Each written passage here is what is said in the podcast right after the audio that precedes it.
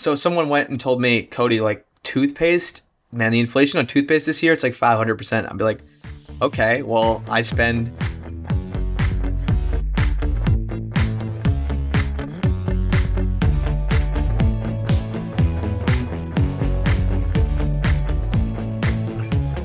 Welcome to the FI Show, where you get a behind the scenes look into financial independence. Here's your host, Cody and Justin. Hello, everybody, and welcome back to another episode of the FI Show. Today, we're going to be talking about inflation. It is a word that I've seen all across my different social media channels. Is it something we need to worry about, or maybe not so much? But before we get into all that, let me check in with my co host, Justin. What is going on, man? Well, Cody, one thing that doesn't get impacted by inflation is free stuff, right? so if it's free times an extra 50%, still free. One of my favorite things is on Veterans Day to go out and get some of the free food that's offered and some of the free services. So got me a haircut at Sport Clips, which comes with like the massage and the and the hot towel and the shampoo and all that, something I would normally not treat myself to. But that was free. And also got a good bit of free food actually kind of strategically got things that I thought I could bring back home and use as pizza toppings. And so then, you know, I made me a few pizzas and extended that out. Also, as part of this, you know, we are going to be talking about transportation and, and automobiles. And I've had a, a lot of deep dive into looking at purchasing a new vehicle. And so this past weekend, I kind of planned out what that was, what that trip was going to be like, because I am traveling all the way to Philadelphia from Austin to get the truck. But when you factor in all the amount that I'm going to save. Plus, I looked at it as an opportunity to take a little bit of a road trip. Like, what else would be better when you get a brand new vehicle that you're excited about than taking it on the road and getting to stop and see some friends along the way and, you know, pop in to your hometown and just like get to use the thing you just bought. So, some people think maybe it's a little crazy to go all the way to Philadelphia and drive it back to Austin, but to me, it's like you bought a car to drive it. So let's let, let's have some fun with it. Part of the reason we decided to do this is because kind of keep hearing these arguments and fear around inflation, whether it be, you know, some people think that we're about to enter just a crazy amount of inflation, which there's no real way to know. But there's, there's also people who get really freaked out about just in particular pieces, like these one individual parts, such as gasoline. And yes, gas has went up a lot, but gas was more expensive in 2008 than it is right now. It has also been pretty much like not affected by inflation for years, which is not normal. Like that shouldn't happen. So things should get more expensive. People should make more money. That is kind of the natural progression of things. And also when you think about, you know, like what part of your your budget it is, and there's all these arguments about which political parties impact your gas prices. And that's not what we want to really discuss today, you know, I don't think, but I think we will get into how do you calm those fears. So that was part of what led me into that with some of the conversations I had this past week. What about you, Cody? Yeah, well, before I get into what I did this past week and weekend, Justin, I think it's just important because I think a theme of this episode is going to be being creative. And you don't have to be as creative or as crazy as, you know, driving from Austin to Philadelphia to get a truck. But I think that's a huge theme in the FI community and fighting against inflation. You don't have to just take that number and you're like, oh, that is going to be the increase to my budget this next year. There are a lot of cool hacks, there are a lot of cool ideologies and different ways you can kind of get around inflation. But to get back to what I did this past weekend, had an awesome weekend by the way. I was in Cincinnati for the EconoMe Conference, which, if you haven't heard of it before, go and check out episode 125 with Diania Merriam. She's the founder of EconoMe. And basically, what she did was she got a lot of the biggest and brightest and best in the space thought leaders and people just in this community. And not only that, there was people I met there that had never even heard of FI or FIRE before. People who were just lit up, people who are excited about this. There's a bunch of sessions. I actually ended up leading a side hustle breakout session. And coincidentally, it was at the same time Mr. Money Mustache was having a session on one more year syndrome. And so I was like, oh man, no one's going to come to my session. It was packed, Justin. Packed house. there wasn't even enough seats for people. There was standing room in the back. So I was pumped up about that. People are excited about FI and side hustles and Got to reconnect with old friends, make a bunch of new friends, got to check out the city of Cincinnati, did a walking tour downtown, and yeah, overall it's just refreshing. I have some, you know, new business ideas. I have some new ideas around episodes and guests in the future. So all in all, it was pretty awesome. But that's enough of our personal updates, Justin. Let's take a quick moment for our sponsor. Today, many small business owners are busier than ever, and I can definitely attest to this. So much time spent searching for, interviewing the wrong candidates, the wrong people to hire for a job opening, that could be spent on growing your business. That's why LinkedIn Jobs has made it much easier to actually find candidates that are worth interviewing. So it's not just wasting your time. And the best part is that it's free. As someone who owns a couple small businesses, I can tell you how important it is to actually get that right team in place because once you start to outsource strategically, you can start to focus on the bigger picture stuff for your business. You can create a job post in minutes on LinkedIn Jobs to find those perfect people to join your team. There's over 750 million people on the platform, and there's candidates with every skill you can imagine and definitely one that can fit your wants and needs. Plus, with a company as big as LinkedIn, they do a really good job actually filtering through candidates and prioritizing who you'd like to interview, who you'd like to hire, and who's a good fit for your role. This is an opportunity to post your job for free at linkedin.com slash show. That's linkedin.com slash show to post your job for free. Terms and conditions apply. All right, so the biggest category in most people's budgets, Justin, is housing. And so we have this little sheet in front of us with just the average inflation over the past year, and it looks like housing has increased by 3%. And a lot of times you might think, okay, housing, there is nothing I can do about that. I like where I live, I like the apartment or house that I'm in. I'm just gonna have to eat this 3%. I am going to challenge that a bit, depending on how creative you want to get. But Justin, wanted to hear your thoughts on housing. Well, I think you said a couple key words there, which is you, you, like where you live, and you know that's it's it's choice you're making. So sometimes with things like that that are getting more expensive, it sucks. But if you want to take control of that, then there are options for you. It's just like oh, that risk reward or whatever that cost benefit analysis, I guess, more the right term. Like you have these other options that you can do. You could get a roommate in some situations. Maybe you don't want a roommate. Okay, but like you could, and you could lower that expense. Maybe you could move to a part of town that hasn't quite gotten completely gentrified. Like maybe those breweries and those cool places aren't quite there yet, but you can see the foundations being poured. You know they're coming. Also, there's you know opportunities to downsize. Like maybe you like having you know two extra guest bedrooms for when people come through, but maybe you realize you know what the couple times a year that somebody's staying with me at the house, I can pull out a blow up mattress and they'll still have a good time. It'll all be fine. So like I think it's it's kind of like a preference. If that is your priority, to have those preferences versus the amount of money you can save. And that's just a personal decision you're going to have to make. But to understand, like, it's not like you're handcuffed, there's nothing you can do. What do you think, Cody? I definitely want to echo that because I think most people I talk to want to, you know, get their spending as low as possible, hit the FI journey, get that gap between their income and their expenses. And a lot of people don't want to move, and I totally get that. But the house I stayed at on Airbnb this past weekend was a beautiful house in downtown Cincinnati and they just decided to convert this area. It was like a loft. It had you know, a couch for sleeping is what, what I slept on. I had my mom, who I brought to EconoMe with me for it was a present to her. We hadn't been on a FI trip since early 2018. She slept up in the loft, and it was just like a cool way that this couple that owned the house, they were super nice. They now have an income stream. Like they get a couple hundred dollars from me and my mom sleeping there over the weekend. Whereas, you know, someone else, like you mentioned, might just have this reserve guest room that gets used once a year, maybe. If you're creative about it, if you want to even like partition it off from the rest of your house, bust out a wall, create another door if you really want to go that crazy with it.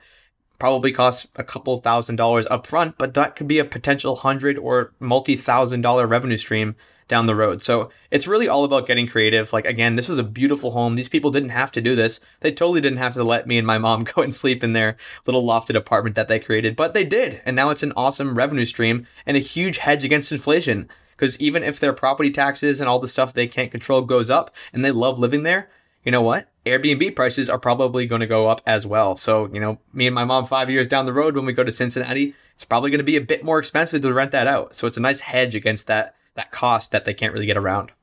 I think it's also an interesting point about home ownership, which obviously we just bought a home. We bought it in an area that has been hit by way more than 3% increase in housing. I mean, you're talking closer to 50%. And so people could argue that like we're crazy for buying a house right now. And obviously, part of the reason we did it is because I have access to a VA loan. So I didn't have to put any money down. So there's no opportunity cost from money that I, I could have had in the market. Also, you know, I don't think Austin is going anywhere. But really, the big thing for me is once you get to a certain point in your FI journey, it's more about like making sure that the really bad stuff can't hurt you than it is about just like building that nest egg. And inflation, if it went rampant, it, it could be. I mean, like when we had Bill Bengen on the show, he said inflation is the biggest risk to someone who has early retirement in their plans. When you buy a house, there is no inflation on your mortgage. It is what it is forever until you pay the house off. So that is one, you know, really interesting thing. If, if you have a huge fear around inflation, it might be a time to kind of reassess the rent versus buy. And there's so much that goes into that argument of rent versus buy, and there is no clear cut answer. But if that is a big fear of yours and you could alleviate that and say, you know what, this is maybe more expensive cost to me than it would be if I just rented a place but I know this is my worst case scenario forever. If that gives you some peace of mind, it might be worth it. Lots to chew on, but I think we debunked that one that it is not the be all end all. There are ways to get around inflation with housing. Next one is transportation. So I'm going to further go down the niching of transportation into like buying a new and a used car. And Justin, you just talked about you were getting very creative buying this truck, whereas someone else might just go to the dealership, they might drive it off the lot and end up spending tens of thousands of dollars more than they might doing the method you're doing. So, just for some statistics, used cars were up 26% this year and new cars were up 10% this year. Justin, you're really close to this right now. I'd love to hear like some creative solutions. And I just want to point out also that that's the average. It doesn't mean that every single used car has gone up by that much. And it doesn't mean that every single new car has gone up by that much. But Justin, take it away. Yeah, no, I mean, it's definitely true that not every uh, used car has done that because unfortunately, my Ford Fusion has not gotten pumped up as high as some of the some of the vehicles I've seen. So, like when I go to sell it, I'm probably not going to make out like a bandit. I mean, I'll get a solid price for it, but I think if you had to boil this topic down to what really one word, it's, it's patience. So, what is leading to the inflation that is more rampant in cars than some of the other things? Although all these things are being impacted somewhat by like supply chains, right?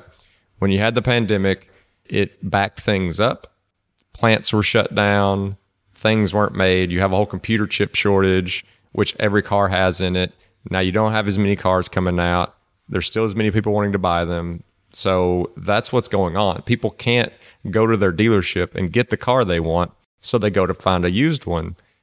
And because so many people are doing that now, that supply and demand, used cars have really been impacted. And I think you mentioned the statistics, but like the used car market is like two and a half times more impacted than the new car. Why is that? It's patience. Like I can't just walk over to my dealership and get it, but if I can hop on Craigslist or Facebook Marketplace and get the car I want tomorrow, like it's you know you got to have that immediate dopamine hit or whatever. You got you got to you got to get that fix. The other thing too, when, with patience and the difference between like what I paid for mine versus what you're seeing in a lot of places, I went and looked at a lot of trucks, and because of the shortage, they know that they can charge more than the sticker price. There's a lot of dealerships, a lot of dealerships that are marking up off MSRP an extra $5,000 on a, on a vehicle. I found a dealership who's actually doing below invoice. So if you take a vehicle that is supposed to be say 37,000 and then you find somebody who gives you some discounts plus below invoice and you get it for like 30,000 versus that same $37,000 car that's marking it up 5,000 because they're trying to gouge people because there's such a supply problem. Now all of a sudden you've got a $12,000 difference in it. That's a big difference. So, yes, am I flying to Philadelphia and driving it back? Sure. Am I making a good time out of it? Yeah. You know, what I took a I'm taking an $85 flight to Philadelphia one way. I purposely made it so that I'm going to get into Denver in the afternoon where there's a Centurion Lounge. I'm going to have a nice dinner, some drinks if I want it. I'm going to get there about 6:30 at night. I'm going to have my food and drinks. I'm going to get on a plane at midnight. I'm going to sleep on the plane. I'm going to wake up in Philadelphia at about 6:30 in the morning where there's another Centurion Lounge. I'm going to have a nice breakfast. Then I'm going to get on the train and go near the dealership where I have negotiated that they will come pick me up so I don't have to pay money for a lift. I'll get my truck and then I'll drive and I'll, you know, I'll stop in DC and I'll see some friends and I'll stop in Nashville and see some friends and I'll go back home to Mississippi. So to me, to save $12,000, yeah, I think that sounds like a pretty good trade off. and for those who are thinking, Justin, that sounds like the craziest mission ever to save that money. Like, I can't get the time off from work. That just seems like too much. I know you have a pretty cool framework. We talked about it man, I don't even remember which episode it was on, but your used car buying strategy. I think that would be interesting, even though, you know, it might be a little bit harder to find that diamond in the rough. I know you have like a certain number of years you're looking for and a certain price point, where then, you know, three years later after that, you can usually sell it back for a similar price to someone else. We'll be right back after a quick word from one of our sponsors. Today's sponsor is one I use on a daily basis at my company, Gold City Ventures. That is the sound of a sale in your Shopify store. But did you know that Shopify now also powers in person selling? Shopify POS is your command center for your retail store or small business. Accept payments, manage inventory, they have everything. Shopify brings together your in person and online sales business into one source of truth, one dashboard, everything in one place. You know exactly what's going on. And now they have all these customization options. They have plug and play tools you can integrate with Instagram or TikTok or wherever. You can take your payments by phone or by tablet. Shopify makes it easy. Plus, if you have any questions, their support team is there to help you. I know we have a lot of entrepreneurs in this audience, and Shopify POS just breaks down that barrier to accepting payments with your business.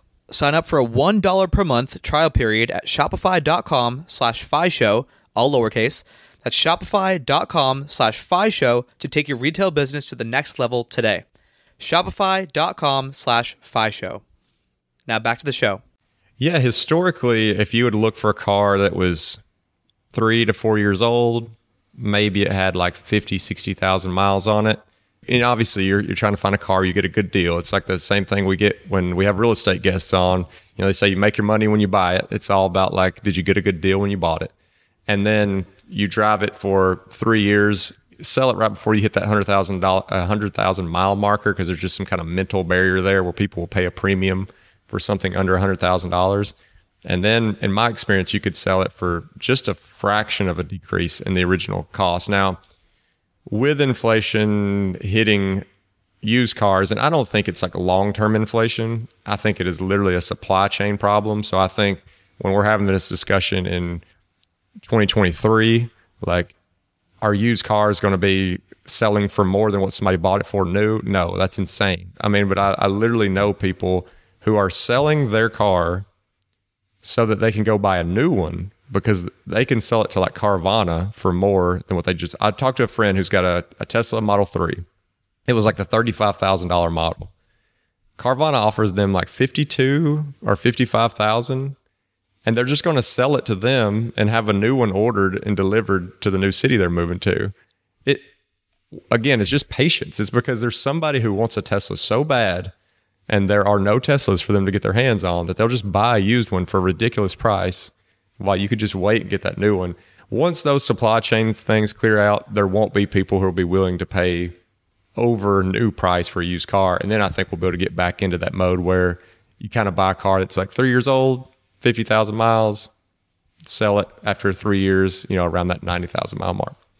Yeah, that's what I was going to say. The key phrase you just mentioned is when that supply chain shortage ends, because it's not going to be forever. So if you're so dead set on getting that new car in 2022, maybe you rethink that. Maybe instead you wait out another year, keep driving that car that might be a little bit old, but you know maybe it's paid off, and paid off things are not subject to inflation. Although maybe you know, the excise tax or the gasoline, which we'll talk about in a bit, stuff like that. But you don't have to get that new car right away. Like maybe you're just a little bit more flexible on the date that you're purchasing the car. So once things kind of get back to normal, once there is a huge inventory of used cars, once all these supply shortages kind of stop and new cars are on the market more, then you know that might be an even better time to to buy that car. So I think that's that's an important part too. So we talked about housing, talked about transportation. The third big one, the big three, is food.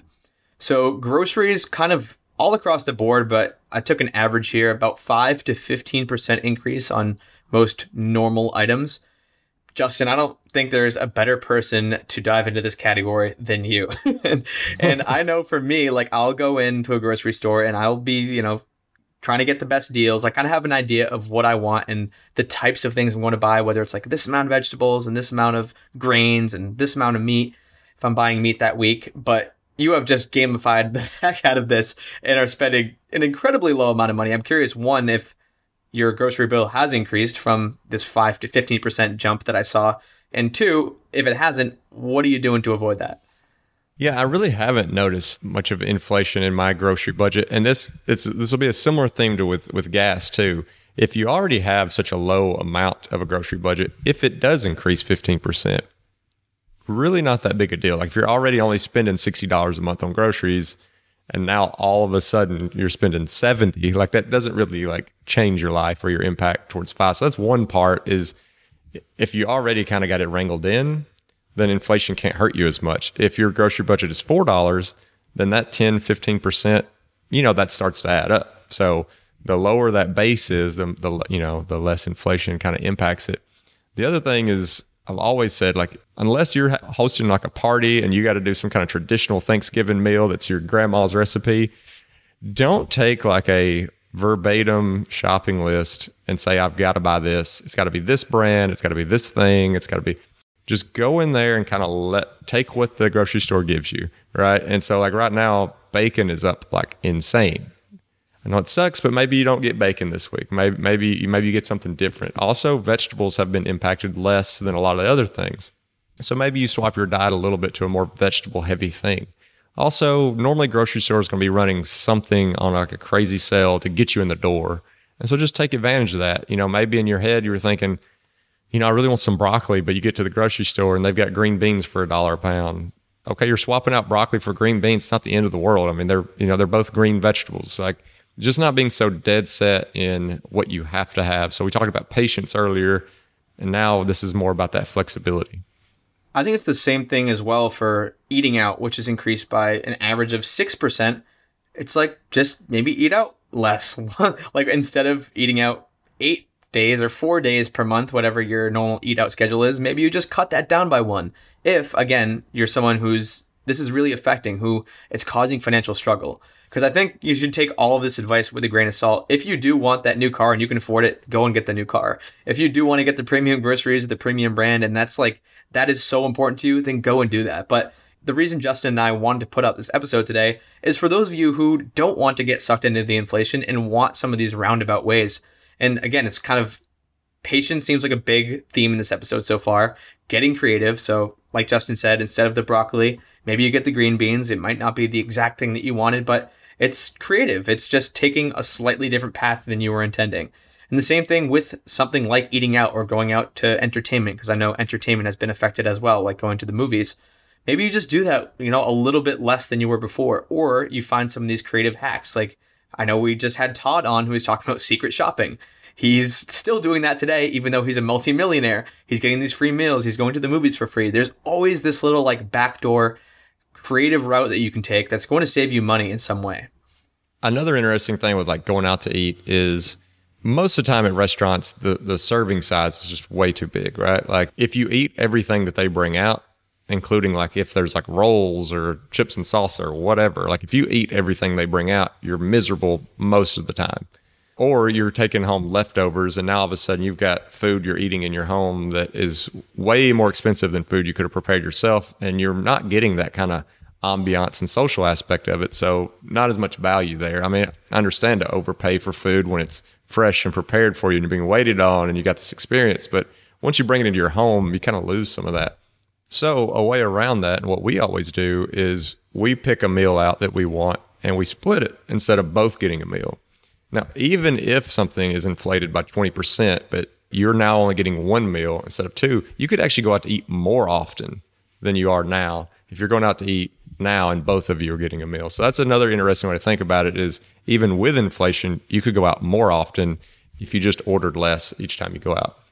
And I think a reason, I mean, for me anyway, a reason why a lot of people do go out to eat is for the social aspect or just for the ambiance. It's not for the food per se. So even if you are a little bit hungry after, say, splitting a meal, because Lauren and I do this as well, or sometimes we'll get an app and a meal and we'll split both. Even if you are a little bit hungry, like you just have a little snack at home afterward because a lot of times you're going out to hang out with friends or just to get out of the house and to experience new flavors. So, yeah, I think that's a really important point, Justin. I do want to talk about, we've been kind of teasing it the whole episode. We'll use gasoline kind of as the base example, but gasoline and then other small stuff, like other things that comprise a really small part of the budget. And we can talk about, you know, the, some of the arguments you were having with people who were just so upset that now it cost them $70 rather than $60 to fill up their truck. Yeah, I mean, there's like there's a lot there where back you say 20, 30 years ago, a car is going to get half of the gas mileage it gets today on average. So cars are so much more efficient now; they're using so much less gas. Also, gas has been hovering around that kind of two to three dollar range for, gosh, I mean, you know what, twenty years? I don't like it's it's it's not really been increasing in price. I mean, it has got higher than it is now. It's got lower than it is now. It's just kind of ebbed and flowed, and that's because like people can control the market, right? They can control how much supply is coming. But like we were talked about earlier, how much of a part of this of your budget is it anyway? Because that's something you can control to an extent. I know some people have a job where they need to travel an hour out and back, you know, via car. And so that, you know, that should be more important to them. They probably need to focus more on how many miles per gallon they're getting than they do on gas prices because that's something they can impact more. But if you think about like ways that you could cut out trips, like if you think about, okay, now you run the grocery store and you run the hardware store and you do this, if you think about like, okay, can I do all that in one go? Like just being a little more strategic also, for some people, you know, they get really scared about this long term. I personally think, because again, supply and demand, long term, we're going to be totally fine because what you saw back when there was a ton of inflation with gasoline and whatever it was, the 70s, 80s, how did they solve for that? Like, how did they help relieve some of that? They started setting speed limits that were lower. They started increasing the miles per gallon that cars were getting. What's that doing? that's using less gas because if you're going slower, your car gets is more efficient, you're using less gas, so there's more supply and the price comes down.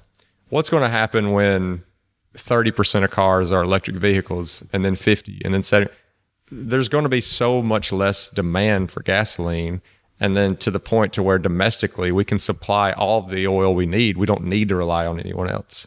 Now there probably will be a day 100 years from now whatever where buying gasoline is like buying specialty fuel for a little RC car where you got to go in and you got to get your five gallon jug of gas and it's like at a specialty store and it costs God knows what. And it's only the only reason you got it is because you've got some antique collector car. But like we're a long way from that. And, uh, you know, at that point, you'll just be using electricity, not gas anyway. So that's kind of my, my feelings on gasoline. And I just like gasoline as an example because, like you said, it comprises such a small percentage of most people's budgets so someone went and told me, Cody, like toothpaste, man, the inflation on toothpaste this year, it's like 500%. I'd be like, okay, well, I spend maybe $20 on toothpaste for the year. So now I'm going to spend $100. Like that's not really going to impact my fried journey at all. That's not a huge line item, even after 500% inflation. So I think people just need to take everything with a grain of salt and see like how much on an actual dollar value amount is this going to affect my budget? Like, is the price of gasoline increasing by whatever percent really making that much of an impact? And if it is, then, you know, there are ways around that. You can buy, like Justin was talking about, an electric or a hybrid vehicle. I know there's a ton of people in this community who bike a lot. And if biking is something that is possible and feasible in your city or wherever you're at, that's a great way to save on gas if the weather permits it. So there are, again, a lot of ways around it. It's always just getting creative, but you know, those small line item stuff in your budget, even if it gets 50% inflation like gasoline, it might not be breaking the budget at all. So, Justin, I think we've touched on most of the major, or at least most of the major categories when it comes to inflation, but I think one of the best ways to hedge against inflation is with income or with an income producing asset. Well, we talked about earlier how with, with housing, right? If you bought a house versus renting and you're afraid that rent is going to keep increasing or house prices are going to keep increasing with inflation it's just year over year and it's going to continue, it's going to get out of control. You can set that right now and keep that basis. You can set your cost basis now that will never increase. Now, this again, that does not mean I'm saying blanketly everyone should buy a house versus renting because I'm a big believer that there are situations for both. Also, with investing in like the stock market, as products get more expensive, as the GDP grows, yes, can they be impacted short term via like a spike in inflation because they, you know, all of a sudden now consumers get nervous and they're not spending as much money for a, a bit? Yes, but long term, if everything is getting more expensive, then also these companies' valuations are going to get more expensive. And if you bought that stock early on, all that inflation eventually is going to come back to you in a positive way. So, yeah, Cody, I mean, I think if you're afraid inflation is really going to be a big problem, then be a part of the problem. Get right on that train as it is growing. Couldn't echo that more. I think having those assets that rise with inflation, because, you know, in the examples we've been talking about today, if consumer goods are increasing in price, then, you know, own an index fund that has all these consumer goods producers that are increasing their prices and therefore increasing their bottom lines. You're going to be a part of those gains. So, you know, you see all those graphics, or I've been seeing a lot of graphics on Instagram, on Facebook about like the person who invests versus the person that doesn't invest and, you know, how keeping your money in a savings account versus keeping your money invested in the stock market. The differences are astronomical over a couple of decades, like hundreds of thousands or millions of dollars, because the people that are investing, they're riding the wave of inflation. They're going up the hill Whereas the people who maybe have their money, you know, under their mattress or in their checking or savings account, they're unfortunately not experiencing those same gains, but they might be subject to some of these inflationary pressures and spending more in some of these categories we talked about today. That's actually a great argument that I always use for people who are struggling to get into the market, to start investing in something. Because I was there, like I really struggled to invest. I was very nervous about it early on, and you know, what 2015 when I first started investing.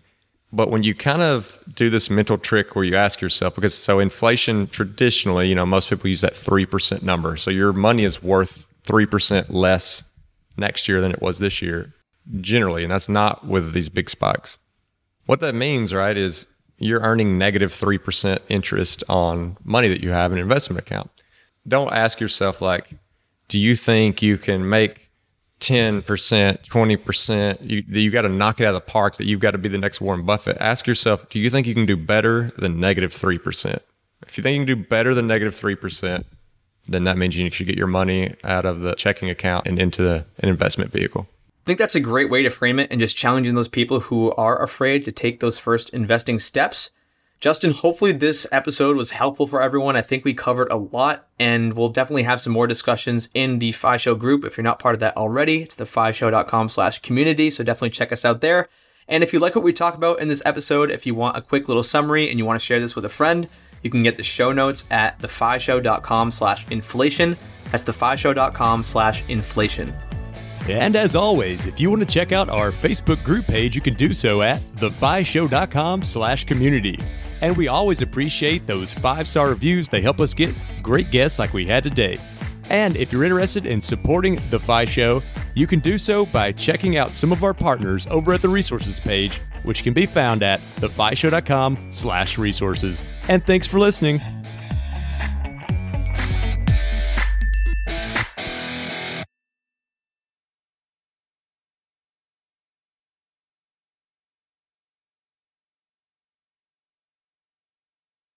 Hey, real quick before you go, I just want to remind you that I have made my personal like budget and net worth tracking spreadsheet available, the very same one that I use to track my net worth from $38,000 to over $1.2 million available for free on our website at thefishow.com slash spreadsheet. So you can go download that today. That's thefishow.com slash spreadsheet.